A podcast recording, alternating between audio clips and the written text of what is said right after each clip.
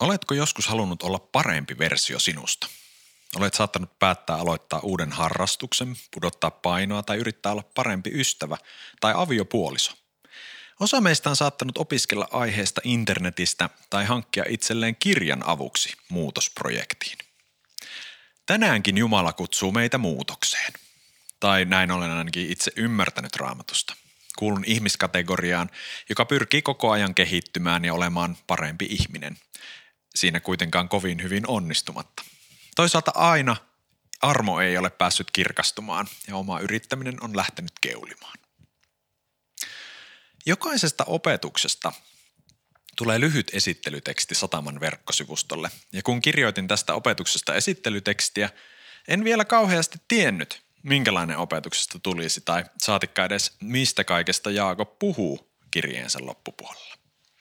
Olin lukenut Jaakobin kirjettä aina silloin tällöin ja pidän kyllä kirjoittajan tavasta haastaa lukijaansa. Kun sitten luin raamatusta tämän opetuksen kohdat, minulle tuli väistämättä mieleen eräänlainen oman aikansa uskovien self-help-kirja. Konkreettisia aiheita, kuinka vaeltaa kristittynä muuttuvan maailman keskellä. Ja aiheita, jotka ovat edelleen ajankohtaisia. Vaikka kirje on saanut kritiikkinsä ja monissa kohdissa Jeesus jää sanana teksti, tekstissä taustalle, on tärkeää ymmärtää, että kirjeellä on tärkeä sanoma meille jokaiselle. Usko Jeesukseen ja suhde kolmiyhteiseen Jumalaan saa meissä aikaan konkreettisia tekoja, jotka näkyvät kristillisenä elämänä ja tuottavat oikeanlaista hedelmää. Käsittelemme tässä opetuksessa Jaakobin kirjeen kolmannen luvun lopun sekä luvut neljä ja viisi. Aiheita, joita käsittelemme, ovat seuraavat. Yksi. Maallinen ja taivaallinen viisaus. Maailman ystävä ja Jumalan vihollinen. Toisten tuomitseminen. Väärä itsevarmuus. Rikkaiden tuomio. Herran tulon kärsivällinen odotus, opetus vannomisesta ja rukouksen voimasta ja vastuusta, kun toinen ihminen meinaa eksyä. Eli lähdetäänpä liikkeelle. Maallinen ja taivaallinen viisaus. Luetaan yhdessä Jaakobin kirjeen kolmannen luvun jae 13 ja siitä eteenpäin. Kuka teistä on viisas ja ymmärtäväinen? Esittäköön hän osoitukseksi hyvästä vaelluksesta tekonsa sävyisesti, niin kuin viisas tekee. Mutta jos teidän sydäntänne hallitsee katkera kateus ja riidanhalu, älkää vastoin totuutta kerskuko kuvitellulla viisaudellanne. Sellainen ei ole ylhäältä tulevaa viisautta, vaan maallista, ihmisistä tulevaa pahojen henkien viisautta.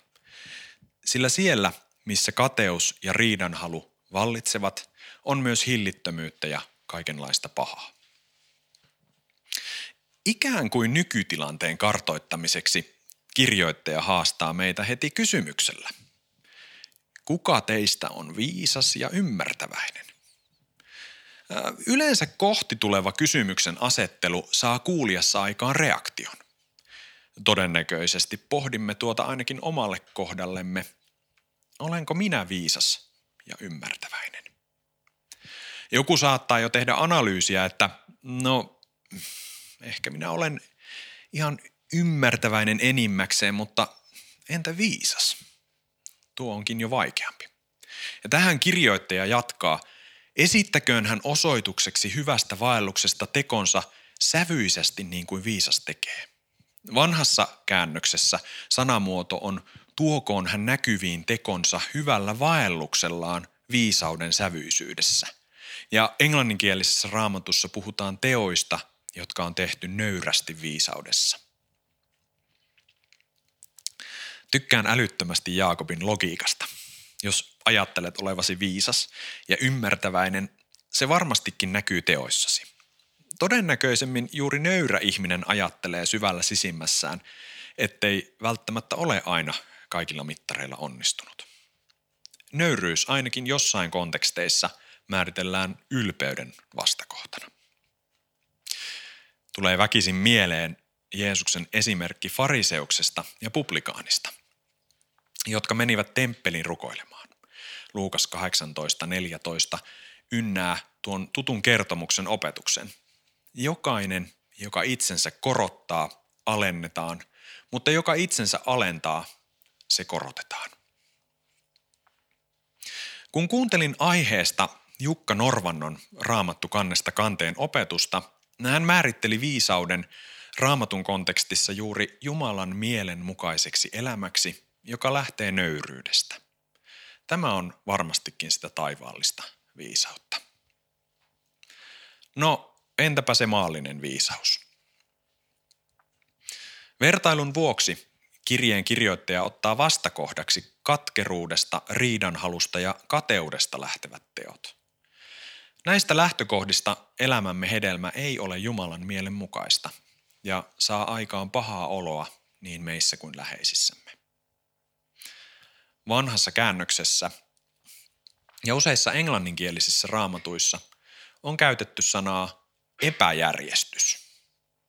Järjestyksen Jumala on antanut meille valtavasti lupauksia, jotka hän haluaa toteuttaa meidän elämässä.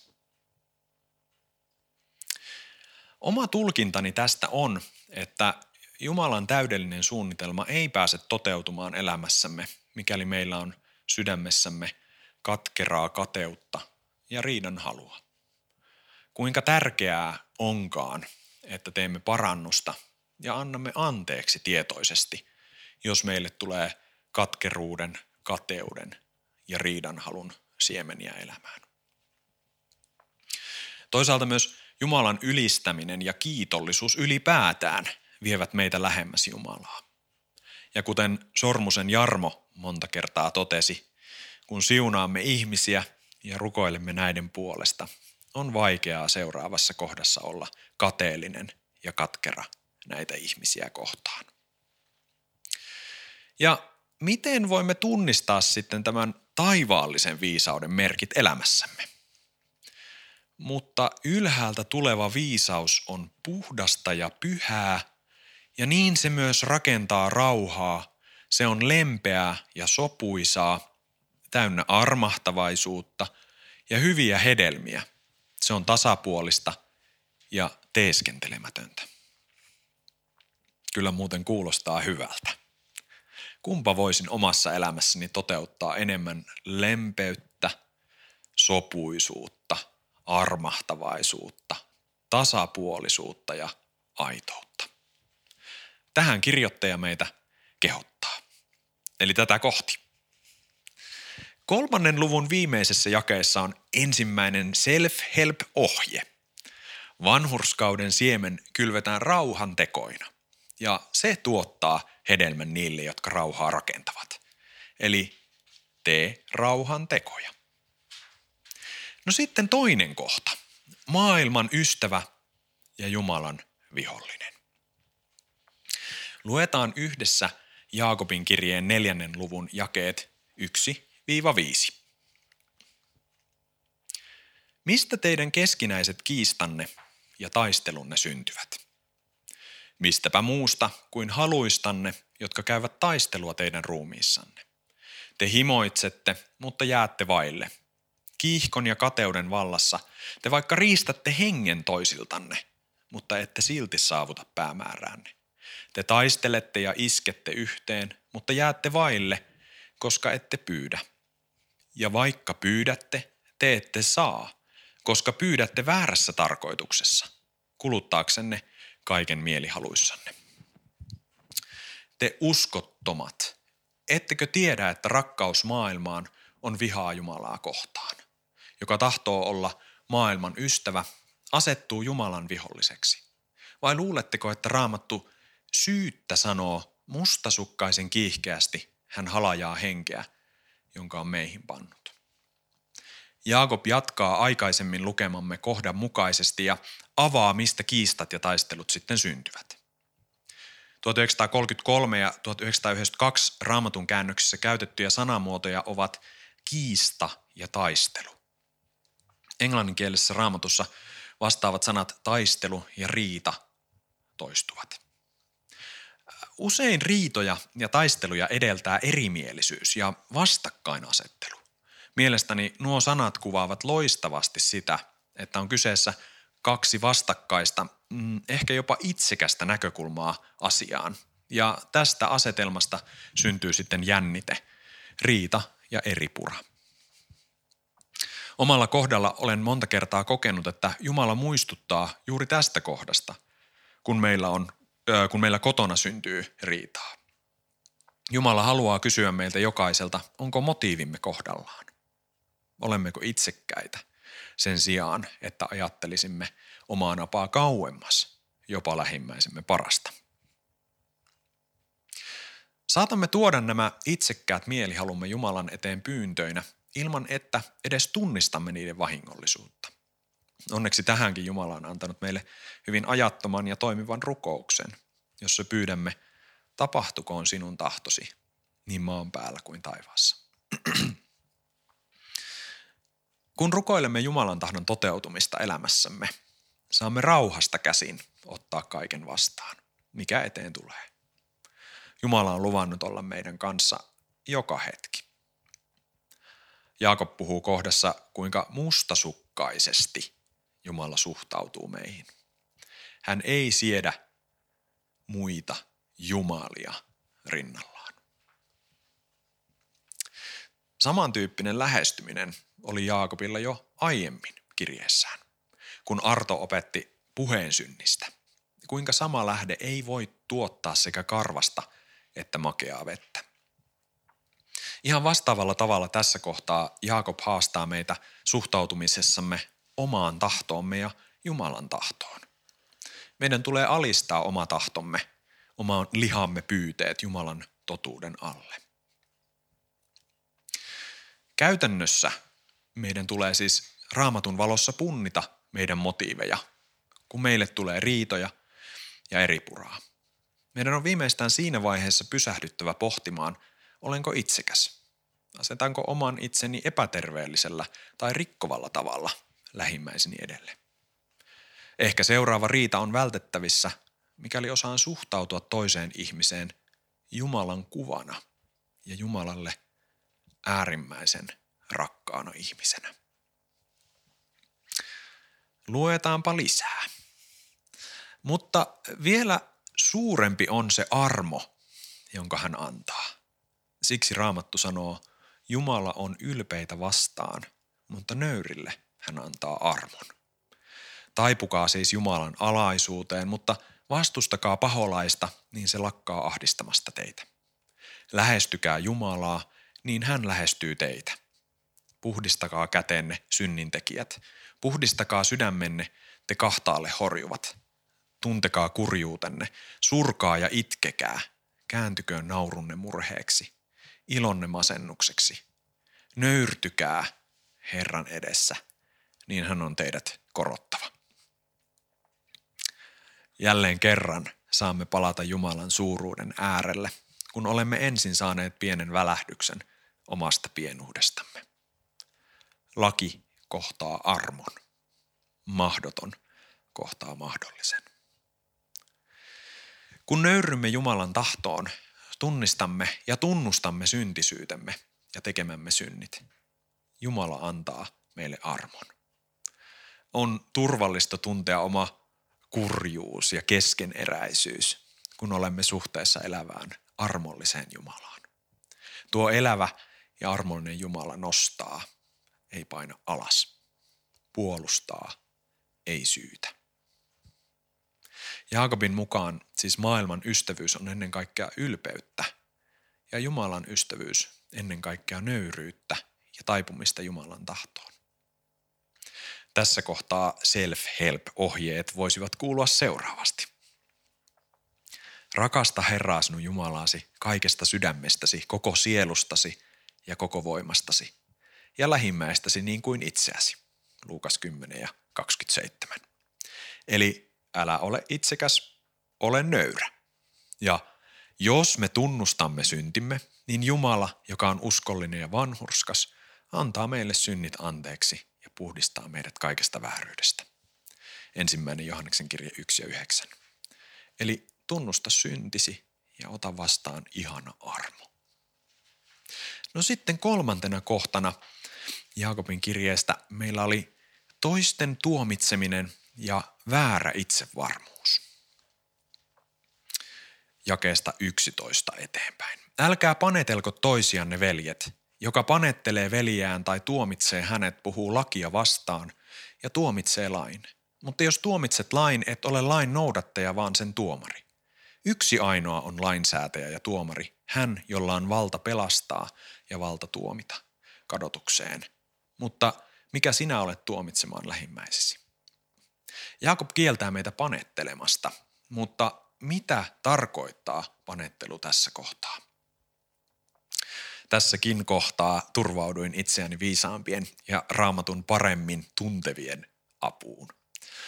Jukka Norvanto auttoi ymmärtämään paremmin, mitä alkukielessä sana panettelu tarkoittaa. Kreikankielinen sana katalaleo tarkoittaa alas puhumista, eli samaan aikaan siis myös oman itsensä nostamista toisen yläpuolelle. Tähän meille ei ole annettu oikeutta, vaan tuomitseminen on ainoastaan Jumalan käsissä. Tämä on ainakin oman näkemykseni mukaan yksi suurimmista meidän kristittyjen ongelmista, joka estää evankeliumin leviämisen ja aiheuttaa riitoja seurakunnissa. Laki osoittaa aina synnin, kun taas armo muuttaa ihmistä. Punnitse siis tarkkaan, lähestytkö rakkaudesta ja huolesta käsin, jos toinen kristitty tekee sinun mielestäsi väärin. Toisen, tuomi, toisen ihmisen tuomio ei auta ketään. Päinvastoin. Roomalaiskirjeen kolmannen luvun 23 ja 24 jakeet sanoo, sillä kaikki ovat tehneet syntiä ja ovat vailla Jumalan kirkkautta, mutta saavat hänen armostaan lahjaksi vanhurskauden, koska Kristus Jeesus on lunastanut heidät vapaiksi.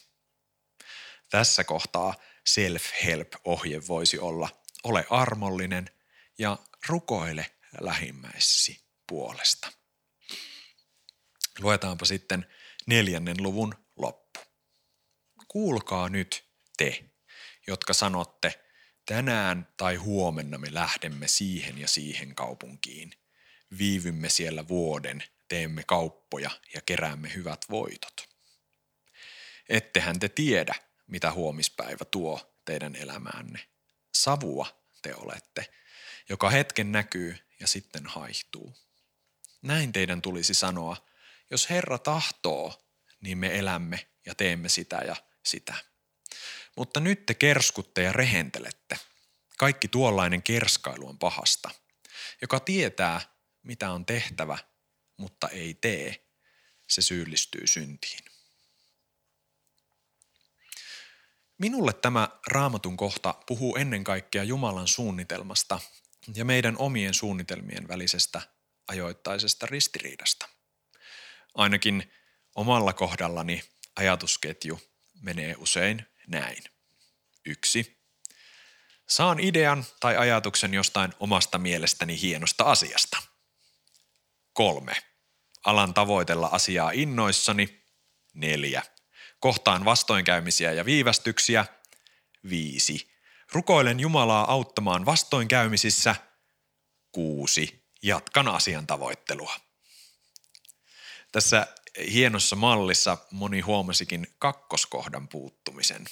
Aiemmin läpikäydystä taivaallisen viisauden näkökulmasta katsottuna ykkösen jälkeen olisi kohta kaksi.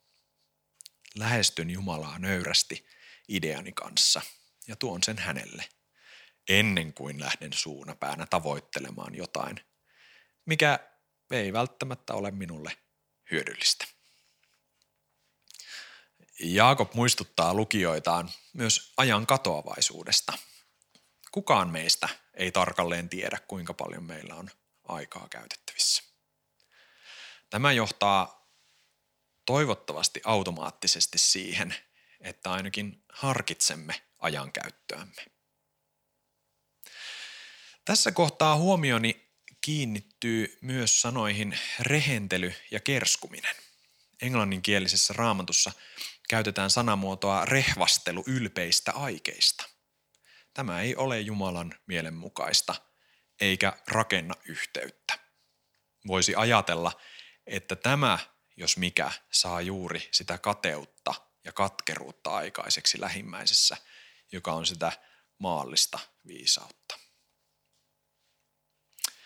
Luvun lopussa on omaan mieleen jotenkin mahtavan nerokas summaus, joka tietää mitä on tehtävä, mutta ei tee sitä, se syyllistyy syntiin.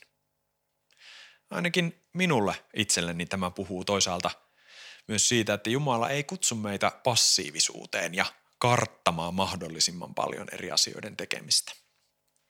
Jos meillä ei ole sataprosenttisen varmuutta, että Jumala johdattaa meidät juuri tuonne tai tänne. Ei. Pikemminkin Jumala ohjaa meitä siihen suuntaan, että tekisimme nöyrästi asioita, jotka koemme oikeiksi, emmekä unohda, unohda pyytää Jumalalta viisautta. Jos Herra suo, on aika hyvä lisäys, kun teemme suunnitelmia tulevaisuudelle. Ja tämän osuuden self-help-ohje voisi olla lisää suunnitelmiesi perään aina JHS-merkintä, eli jos Herra suo. Sitten seuraavaksi meillä on käsittelyssä rikkaiden tuomio. Luetaanpa. Kuulkaa te rikkaat, itkekää ja valittakaa kurjuutta, joka tulee osaksenne. Teidän rikkautenne on lahonnut, teidän vaatteenne ovat koin syömiä, teidän kultanne ja hopeanne on ruosteessa. Niiden ruoste on todistava teitä vastaan ja se syö lihaanne kuin tuli. Te olette koonneet rikkauksia näinä lopun aikoina. Te olette riistäneet palkan työmiehiltä, jotka ovat leikanneet teidän peltoanne. Kuulkaa, se palkka huutaa ja korjuuväen valitukset ovat tulleet Herran Sebaatin korviin. Te olette maan päällä eläneet yltäkylläisyydessä ja mässäilyissä. Te olette lihottaneet sydäntänne teuraspäivänä. Te olette tuominneet ja surmanneet viattoman. Ei hän asetu teitä vastaan. Tässä kohdassa on tärkeää erottaa heti alkuun kaksi asiaa toisistaan. Ihmisen rahan ja vaurauden määrä sekä tämän suhtautuminen rahan ja vaurauden määrään. Puhumattakaan kuinka on käyttänyt tai käyttää omaisuuttaan. Lähtökohtaisesti raha ei ole itsessään muuta kuin asia muiden joukossa. Ongelmat astuvat esiin, jos suhtaudumme rahaan, sen hankkimiseen tai sen puutteeseen väärällä tavalla. Jaakobin viidennen luvun alun jakeista on tunnistettavissa ainakin seuraavat ongelmat. Te olette koonneet rikkauksia lopun aikoina. Te olette riistäneet palkan työmiehiltä. Te olette eläneet yltäkylläisyydessä ja mässäilyssä. Eli nämä kolme. Ensimmäisessä kohdasta, ensimmäisestä kohdasta on tulkittavissa, että henkilö on laittanut elämänsä toivon ja perustuksensa rikkauksiin Jumalan sijaan. Kullat ja hopeat ovat ruostuneet, vaatteet koin syömät ja muut rikkaudet lahonneet – pieleen meni. Vain Jumala voi antaa elämälle perustuksen, joka voi kantaa elämän halkia ikuisuuteen. Toisessa kohdassa puhutaan kavalasta ahneudesta ja rikkauksien keräämisestä, joka on tehty polkemalla toisia, Jumalan luotuja, ja riistämällä siltä, kenelle palkka olisi todellisuudessa kuulunut. Oikeudenmukainen Jumala ei voi hyväksyä sitä, että epäoikeudenmukaisuus saisi viimeisen sanan. Tietyllä tavalla tätä voi varmasti pitää myös varoituksena niille, jotka näin edelleen toimivat. Kolmannessa kohdassa Jaakob osoittaa sen vaaran, joka rikkaudessa myös piilee. Alamme käyttää omaisuutta vain omien halujemme tyydyttämiseksi ja unohdamme Jumalan ohjeet vaikkapa antamisesta tai diakoniasta. Aikanaan missionuorten opetuslapseuskoulussa luin järjestön perustajan Loren Cunninghamin kirjasta erään hänen tuntemansa miehen ajatuksen, kuinka suhtautua rahaan ja omaisuuteen. Ajatus meni kutakuinkin näin. Ratkaisevaa ei ole se, miten paljon omista rahoistani annan Jumalalle. Ratkaisevaa on se, kuinka paljon hänen rahoistaan pidän itselleni.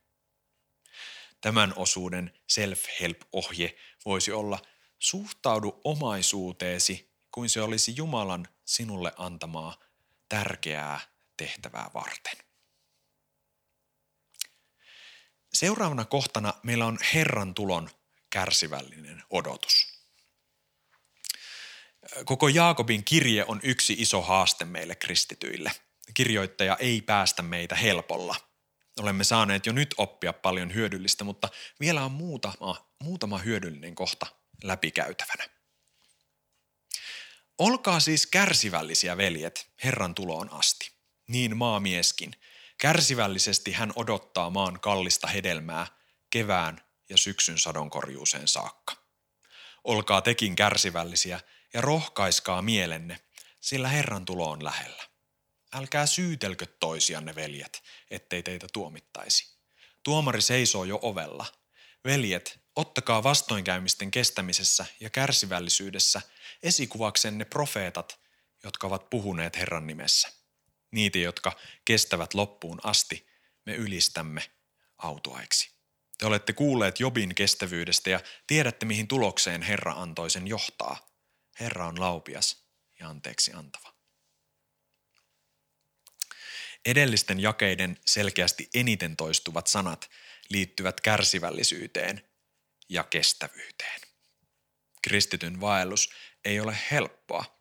Sitä meille ei ole missään vaiheessa luvattu. Päinvastoin meille on luvattu kärsimystä Kristuksen tähden. Tämän näkökulman ainakin itse helposti unohdan. Voin sanoa rehellisesti, että olen erittäin kärsimätön ihminen. Huomaan sen monella tapaa. Galattalaiskirje 5 ja 22 kohdassa mainitaan hengen hedelmiksi muiden muassa juuri kärsivällisyys. Jaakob antaa erinomaisena vinkkinä ottaa esikuvaksi profeetat ja Jobin kestävyyden. Mielestäni aivan liian harvoin ymmärrämme ihannoida raamatun henkilöiden ominaisuuksia ja onnistumisia. Jumala haluaa rohkaista meitä esimerkkeillä. Ehkä sinä voit olla kuin David jonkin elämän ison haasteen edessä. Tai kenties kuulla Jumalan puhetta kuin Samuel. Tämän kohdan self-help-ohje voisi olla, ole kärsivällinen ja kestävä, Herra on sinun kanssasi. Vannomisesta ja rukouksen voimasta. Luetaan 12 jakeesta eteenpäin. Ennen kaikkea, veljeni, älkää vannoko, älkää taivaan, älkää maan, älkääkä minkään muunkaan kautta. Kun myönnätte, sanokaa vain kyllä – kun kiellätte, sanokaa ei. Muutoin teitä kohtaa tuomio. Tämä voidaan ymmärtää niin, että meidän tulee olla selkeitä puheissamme, rehellisiä ja seisoa sanojemme takana. Tällä ei siis ole tekemistä erilaisten ammatteihin liittyvien valojen kanssa, vaan pikemminkin epärehellisen puheen kanssa. Jakob on jo aiemmin puhunut kielen synnistä ja nyt päättää puheeseen liittyvät ohjeensa.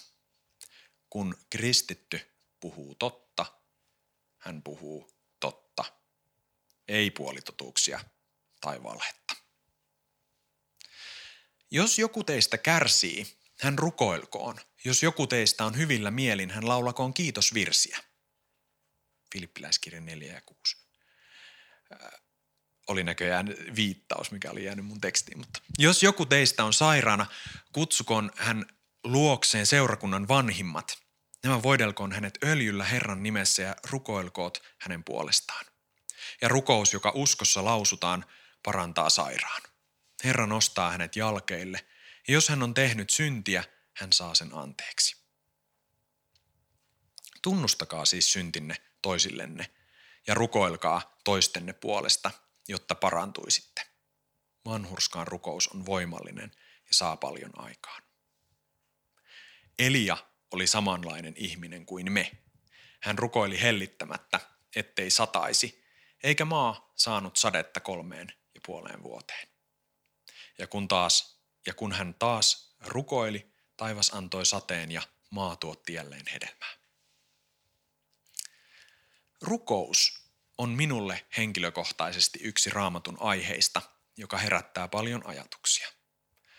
Rukous on tärkeä elämän osa-alue, mutta koen, että olen vasta hyvin alussa omalla oppipolullani. Jaejakson alussa Jaakob rinnastaa kärsimyksen ja rukouksen sekä hyvän mielen ja kiitosvirret.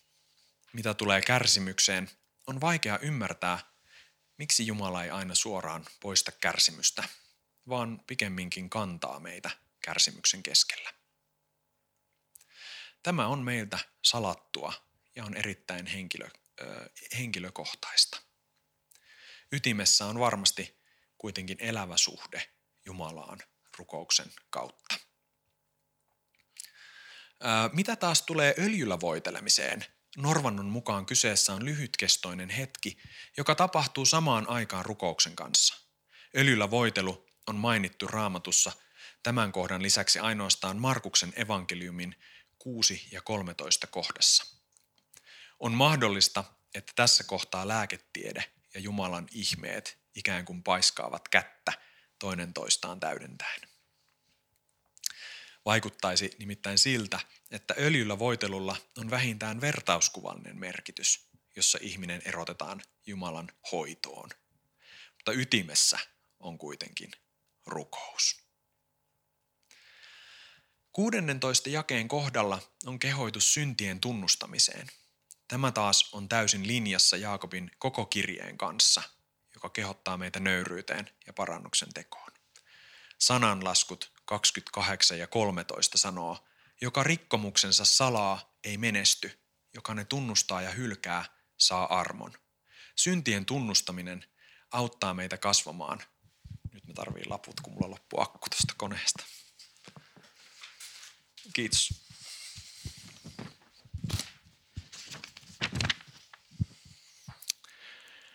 Syntien tunnustaminen auttaa meitä kasvamaan kristittyinä ja syventää entisestään suhdettamme Jumalaan. Ja Jaakob kehottaa meitä rukoilemaan uskossa. Usko taas on luja luottamus siihen, mitä ei näy. Koen itse, että rukous on ennen kaikkea sen tunnistamista, että minulla ei ole asiaan kontrollia. Pidän erityisesti kielikuvasta, jossa puhutaan asioiden jättämisestä ristin juurelle. Tuolloin jätämme meitä pohdituttavat ja elämäämme vaikuttavat asiat Jumalalle. Jumalalla on paras vastaus tiedossa ja saamme luottaa Jumalan täydelliseen suunnitelmaan. Tämän kohdan self-help-ohjeet voisivat olla ole rehellinen ja älkää olko mistään huolissanne, vaan saattakaa aina se, mitä tarvitsette, rukoilen, anoen ja kiittäen Jumalan tietoon. Eli rukoile ja jätä asiasi Herralle. Jaakob päättää kirjeensä muistutukseen, kuinka tärkeää on rakastaa lähimmäistä myös vastuuta kantaen. Kirjoittaja korostaa, että kyseessä on hengenpelastajan rooli, jossa syntien määrällä ei ole merkitystä. Ja tämän viimeisen kohdan self, self-help-ohje voisi olla ohjaa eksynyt takaisin. Ja jos vedetään vielä yhteen nämä self-help-ohjeet, mitä olen tässä käynyt läpi, niin kymmenen kohtaa, joita voit tutkiskella ja miettiä omassa elämässäsi, olisi seuraavat. Yksi. Tee rauhantekoja. Kaksi. Älä ole itsekäs, ole nöyrä. Kolme. Tunnusta syntisi ja ota vastaan ihana armo. Neljä. Ole armollinen ja rukoile lähimmäisesi puolesta. Viisi.